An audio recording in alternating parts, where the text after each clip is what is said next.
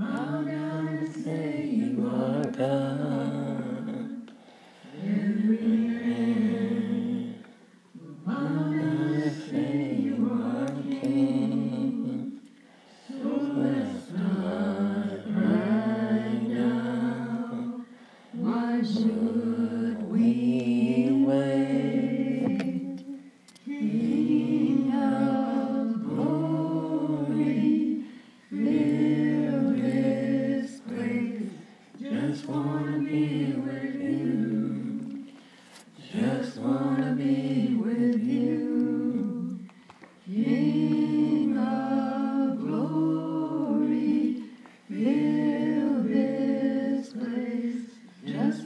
Be with you. Just wanna be with you.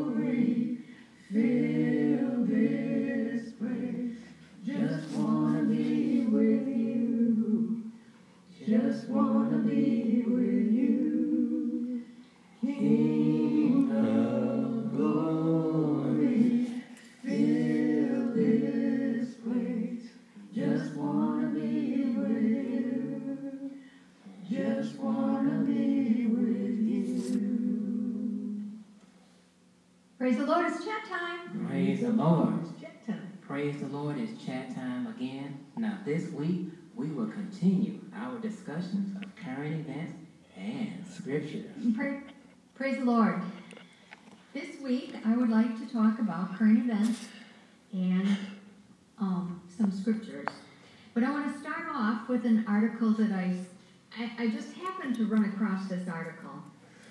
And it comes from thedailywire.com. Okay. And it's written by a man by the name of Matt Walsh, W A L S H.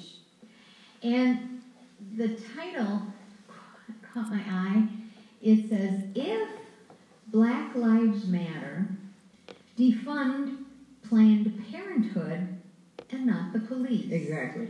And I thought, wow, that, that caught my eye, and I had to read the article. And and he says that since we are on the subject of defunding things in order to protect black lives, it seems someone should make the rather obvious and unavoidable point. While defunding the police is sure to kill many more black people than it saves, defunding Planned Parenthood and then abolishing abortion entirely is sure to save many millions of lives none. Abortion has destroyed over 60 million people in this country since Roe v. Wade. A disproportionate number of the victims are black. Indeed, the black abortion rate is nearly four times higher than the white abortion rate. In some American cities, the situation has gotten so bad that more black babies are aborted than are born. Wow. It is so sad. According to the pro abortion Guttmacher Institute, about 30% of the women who obtain, who obtain abortions outside of hospitals are black. And this despite black women accounting for only 13% of women in the United States.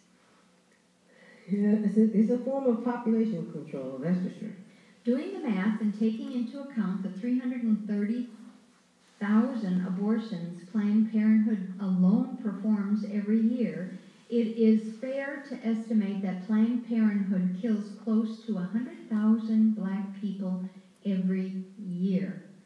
For comparison's sake, the police killed 1,000 people total last year white, black, armed, and unarmed. Comparing just the number of unarmed black people killed by both groups, the ratio is 100,000 to 9. And yet, police are the greatest threat to black lives? Those who shout Black Lives Matter must decide what exactly they mean by this slogan, or if they mean anything at all by it. Do Black Lives Matter inherently or conditionally? When you declare that a black man's life matters, do you mean that it matters all the time, in all situations, at all stages, because he possesses within himself, by his very nature as a human being, inherent value? Or do you mean that his life matters subjectively, under particular circumstances, because it has achieved a certain usefulness and desirability to society? If you mean the latter, then it is perfectly consistent to support abortion. But the problem is that a life matters in this way, subjectively and conditionally. Doesn't really matter at all, and it can never be a true moral outrage when such a life is taken. Black Lives Matter conditionally would be perhaps an honest slogan, but not a very effective, inspiring, or moral one. But if you mean that Black Lives Matter inherently, that a black life, like any human life, is in principle and by its nature sacred, then you have made a statement that has certain implications. None of the implications should be frightening to a decent person, but they may be politically inconvenient. If a black life matters inherently, and it certainly does, then it matters from the first moment that it comes into existence. Any quality or value that is earned or achieved over time is by definition not inherent. So a black life that really matters has always mattered. And that means that a black baby in the womb matters. He matters as much as George Floyd, and he has as much value. There is no such thing as a pro abortion Black Lives Matter movement. To be pro abortion is to reject the premise that life inherently matters. It is to see life as a commodity whose value is dependent on various external factors. If this is all you intend to communicate with the slogan Black Lives Matter, then you shouldn't say it because you don't mean it. But if you do mean it, then welcome to the pro life movement. We've been waiting for you and we need your help. Yes, I was thinking too. That's a good statement because their founder, Margaret Sanger, she was um, she advocated. She's the founder of Planned Parenthood, Mm-hmm. and she advocated for the extermination extermination of African Americans. And she had said, quoted years ago, "We do not want the the word to go out that we want to exterminate the Negro population."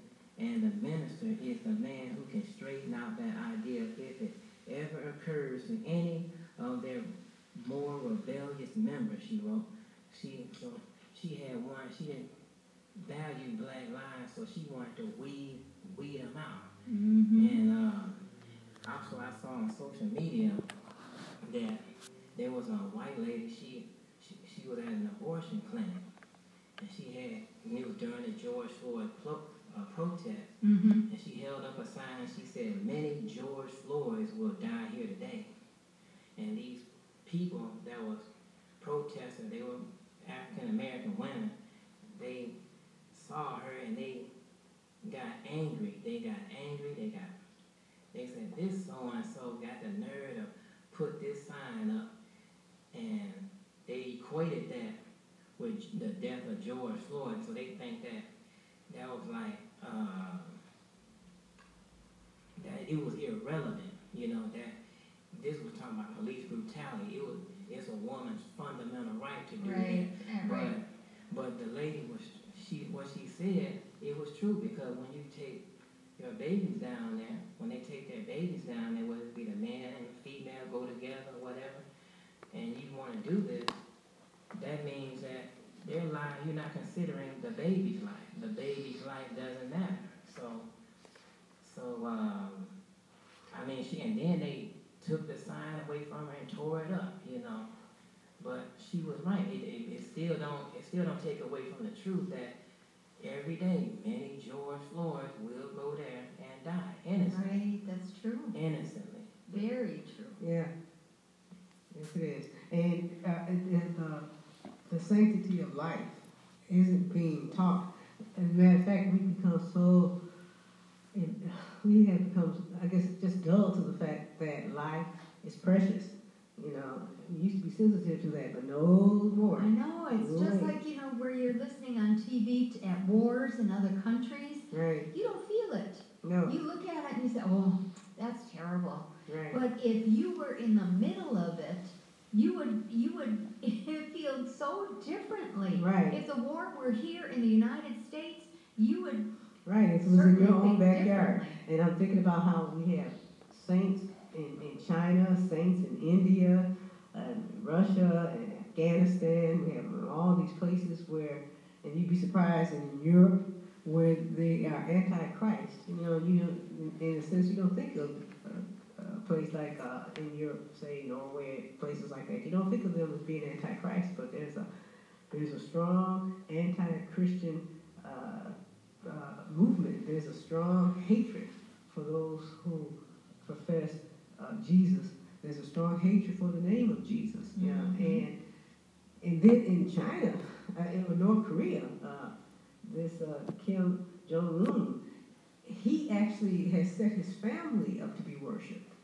And it's just not that you just can't worship the Lord; you have to worship His family. He set themselves up as God. To me, that reminds me of somebody who trying to fulfill a prophecy that they, and you know, like Michael, uh, the archangel had to, to fight against the king of Persia. right. It's like somebody, Daniel. right? It's, it's to me, it's like Jong Un is trying to establish a part of the prophecy that doesn't belong to him. Yeah, some another leader too. His name is uh, Xi Jinping. He's in he's in China too, and and anything that families try to have that like reference the Lord with scripture, if they he said, you know, you don't take you take that stuff down in your house. You put up a picture of me. Now, China You has a say- terrible, Right. Say, terrible I, problem say, of I delivered persecution. you out of poverty, not Jesus Christ. Me, Right. I did. Yeah, a very strong antichrist spirit, and there are lots of saints who are suffering the, the world over. And there are a lot of, a lot of Christian churches in China. A lot Right. of Christians in Right, China. and, and I'm surprised, even on the uh, continent of Africa, there's, I mean, there's persecution of the church. And you don't really he- you hear about it, you know, you don't, they, they keep it under wraps, but we have to pray one for another because, you know, the, these, these worldly things get a person uh, sidetracked. You know, you can, you can, like the Lord said, when the seed fell among the, the thorns and the weeds, choked out the good fruit. They choked them out. We don't want to get so caught up in the political and in the. I'm not saying that people don't have a political calling, but when it comes to the church, it's our duty to give them the word of God. Because if they would accept the Lord, we wouldn't have these problems. You know, if they would acknowledge the Lord, we wouldn't be in this type of situation. It's our duty as saints to tell them about deliverance, tell them that salvation is real. Yeah, because people think politics is salvation, but it's not. No, People think politics, you make the right policies, that you vote the right people in office, it takes care of everything. No, it does not. No. It doesn't guarantee anything. Right, because the heart isn't in the right place. And, and with all the turmoil that was going on around uh, Paul, especially with the Roman Empire, you know, all the things that were happening within the church even then, you didn't see him getting politically involved because that wasn't his calling. And as saints, you know, I, we are to witness the love of the Lord. We are to be living epistles. We are to tell them, not just in word, but in power. We are to demonstrate that uh, that God is real and that deliverance is is real. But a lot of saints they, and churches they get caught up in if it's not the prosperity movement, then it's the political atmosphere. But they fail to bring forward bring forth the word of God. Now, if you're going to do that and you stand on God's word and you begin to tell, but you they can't because they say then you're trying to uh, preach God's word. You're trying to convert people. You're trying to change people. You know, you're trying to influence people with your brand of religion. Right. Right. So, so what they're doing, you're just becoming political. But it's not. It doesn't benefit. It doesn't edify. You know, there's some things I realize that are done in secret because of the position that a person holds. But for the most part, the church is to stand as an example of deliverance, of salvation, not a political movement, but that's what the churches are now. They, they substitute salvation for politics. You know, listening to you, I and I can't seem to find that article. I I, I must have left it someplace about um, the area, the the place where George Floyd died. Mm-hmm. This church came, and, and somebody sent me this article, and I read another article myself, where this church came to the place where he was, where he died, and they started to preach to the people about the Lord and about salvation and about healing and about deliverance. And they set up a, a area for people to get baptized at that same spot. And um, they they showed on social media how people were getting baptized and healed. Many people got healed. They, you know, they said that.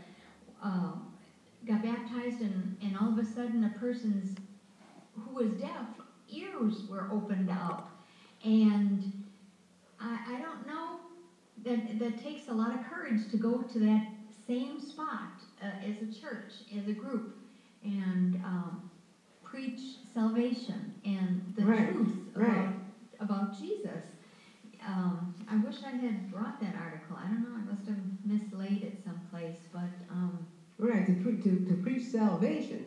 Because if people could, could find, And there's a difference between salvation, preaching salvation, and social justice. Right. And, right, because social justice is governed by man's standards. It's not, you know, what people feel to be equitable. We're, but we're talking about when God makes you a new creature, changes you from the inside out, gives you a brand new heart, gives you a brand new conscience, then everything else, peace follows behind and if everybody had that, Right, you'd have if peace. everybody had that, there wouldn't be situations like we see in this world. Right.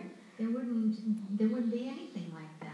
Right. Sometimes when I when I when I'm driving and I'm looking around, I said, just think if that person was saved, if if everybody in you in traffic, bumper to bumper, I said, just think if everybody in every car was saved, if everybody was giving their life to the Lord, you know, it, it would be it, the the feeling of love and peace and unity would be overwhelming.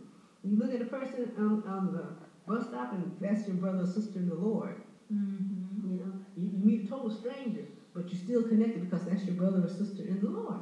And so many times, you know, lately, for the, for the last, I don't know, month or so, I just find myself, when I pray for people, I, I can see what the Lord meant when He was hanging on the cross and dying, and He said, Forgive them, for they don't know what they're doing. Right. And I'm praying for individual people, and I ask the Lord to have mercy on, on the people who aren't saved and to forgive them because they don't get it, they don't understand.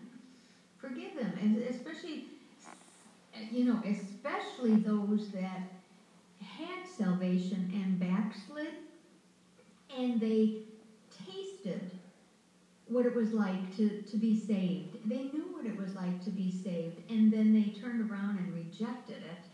You know, I just, that just hurts my heart. That just hurts me. And I ask the Lord, just please forgive them. They don't understand what they're doing.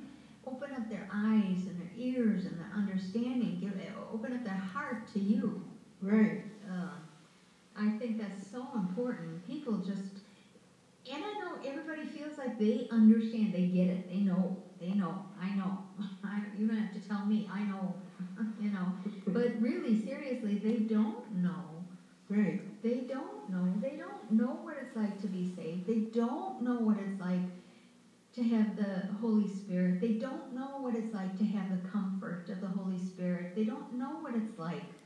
No. And but and, and what the Lord is trying to uh, do is reach them so that they will allow the Lord to show them. Because what what I, I see is that people reject the truth, and if you reject the truth, you're automatically going to believe the lie. It's without fail. And then the Lord said, because they rejected truth, he gave them over to delusions, you know, strong delusions, because they didn't want to accept what he had. And we don't want people to go that far. Yeah, a lot of people today, they want their truth, but they don't want the truth. Right. They, Right. they, they, they don't want uh, to see. Lord, that would be too much like right, you know. He said, I can open up the eyes so that they could see, but they don't want to see. They want to actually go in their own way. The Lord said, well, then I'm going to allow you to do that. But if the Lord allows a person to go in their own way, it is sure destruction without a doubt. And when you talk about delusion, I mean, the, the, reading this article about this man, what this man wrote, Matt Walsh, what he wrote at Black Lives Matter, defund Planned Parenthood. That, Right, That's a delusion. I mean, I mean, it's the truth about the police department, and I agree with police being Reformed, but not defunded. That's right. ignorant. But, but what about the Planned Parenthood? Uh, Black babies are being killed all the time. Right, right. And- At greater rates than Well, I, well, as as far as compared to percentage of, of the population, but I mean, but lives, innocent lives, innocent blood is being shed in, in, in record numbers. So you feel like it's in the millions. It's not thousands. It's in the millions. So it's, it's all lives in, in, in that sense. But if people would just stop and cherish life and recognize that it comes from the Lord. Mm-hmm. I think too, God is with this, God is exposing the hypocrisy.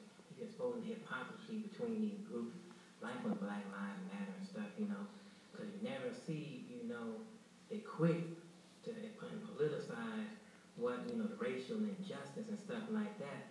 But like I was reading in uh, Matthew seven and three, where he said, "And why beholdest thou the mote that is in thy brother's eye, but considerest not the beam that is in thy own eye? Or how wilt thou say to thy brother, Let me pull out the mote of thine eye, and behold, a beam is still in thy own eye? Said thou hypocrite, first cast the beam out of thy own eye, and then thou shalt see clearly to cast out the mote of thy brother's eye. So you, we that the group is quick, or those people out there that quick to get at the the uh, police officers, and you know they're, they're and they could be guilty. Those protesting could be guilty of killing a black life True. themselves, Right. they didn't. It's true, or, or any life. See, this it's just like the, the reverence for for life, the love for one another. It's, it's just not it's not there, and it would be hard to have any type of of a, a reform or any type of moving forward if you do it without love. And I'm talking about uh, godly love. I'm talking about the love that the Lord requires us to possess. If you don't have that, then you don't have the resolve that it would take to withstand like hardship, controversy. It wouldn't be patience. You wouldn't have it. You would you wouldn't have the, the patience to even want to hear the other person's viewpoint. You, it, just, it just wouldn't be there. So if, if people would, if the churches would stop instead of carrying billboards, and they would just stop and say, we're going to go on a fast and we're going to go consecrate before the Lord. And we're going to tell the Lord about this so that we can reach the heart of people, so that the Lord can touch the heart of the people, so that their minds can be changed. Not, not the law on the book. You know, we have lots of laws on the book. Come and go. I mean, you, you see it all the time. You know, when Trump get out of office, somebody Biden gets in, he's going to. It's nothing going to stand. It's temporary. It's it, he's going to reverse what Trump did. Somebody come next and reverse what Biden did. So it's not nothing going to be etched in stone. Only thing that's really etched in stone that's going to stand that you that man can't change is the word of God. Right. And once once the person is changed, once God has changed the individual, you know, then you can go forward. Once somebody looks and they say, uh, you know, they love, once somebody instead of getting angry and resorting to violence, they resort to the word of God. They tell the Lord about it. Once you have that type of individual and you and that begins to multiply, you can't help but have peace. You, you can't help but have uh, a, a system where where people are being treated fairly. hmm hmm Well, I don't know. They, talking about change and defunding Planned Parenthood, defunding the police. You know, I heard a, a I heard a, a little excerpt of, of what the mayor in St. Paul, Minnesota said. And he said, if you really want to affect change, instead of, in, I mean, he didn't put down protesting, he was putting down those that were setting fires to buildings and stuff. He said, do something about it, like run for office. And he went on to say a whole lot, but then I got to thinking, and that's true.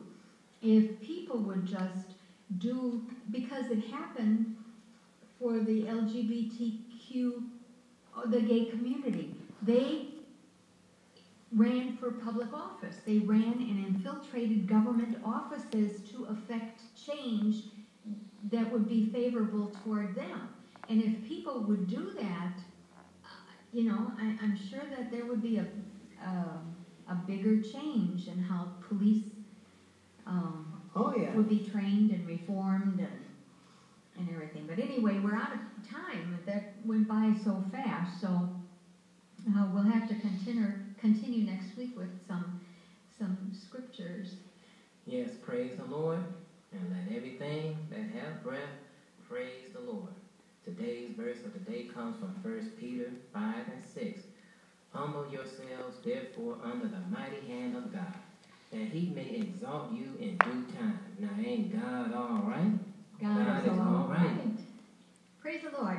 Last week's food for thought was because God's loving kindness is better than life, what does it make you do?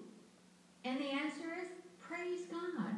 And the answer can be found in Psalms 63, verse 3, which reads, Because thy loving kindness is better than life, my lips shall praise thee. This week's food for thought is if a poor man oppresses another poor man, what is he like? Hint, the Bible. And that's food for thought.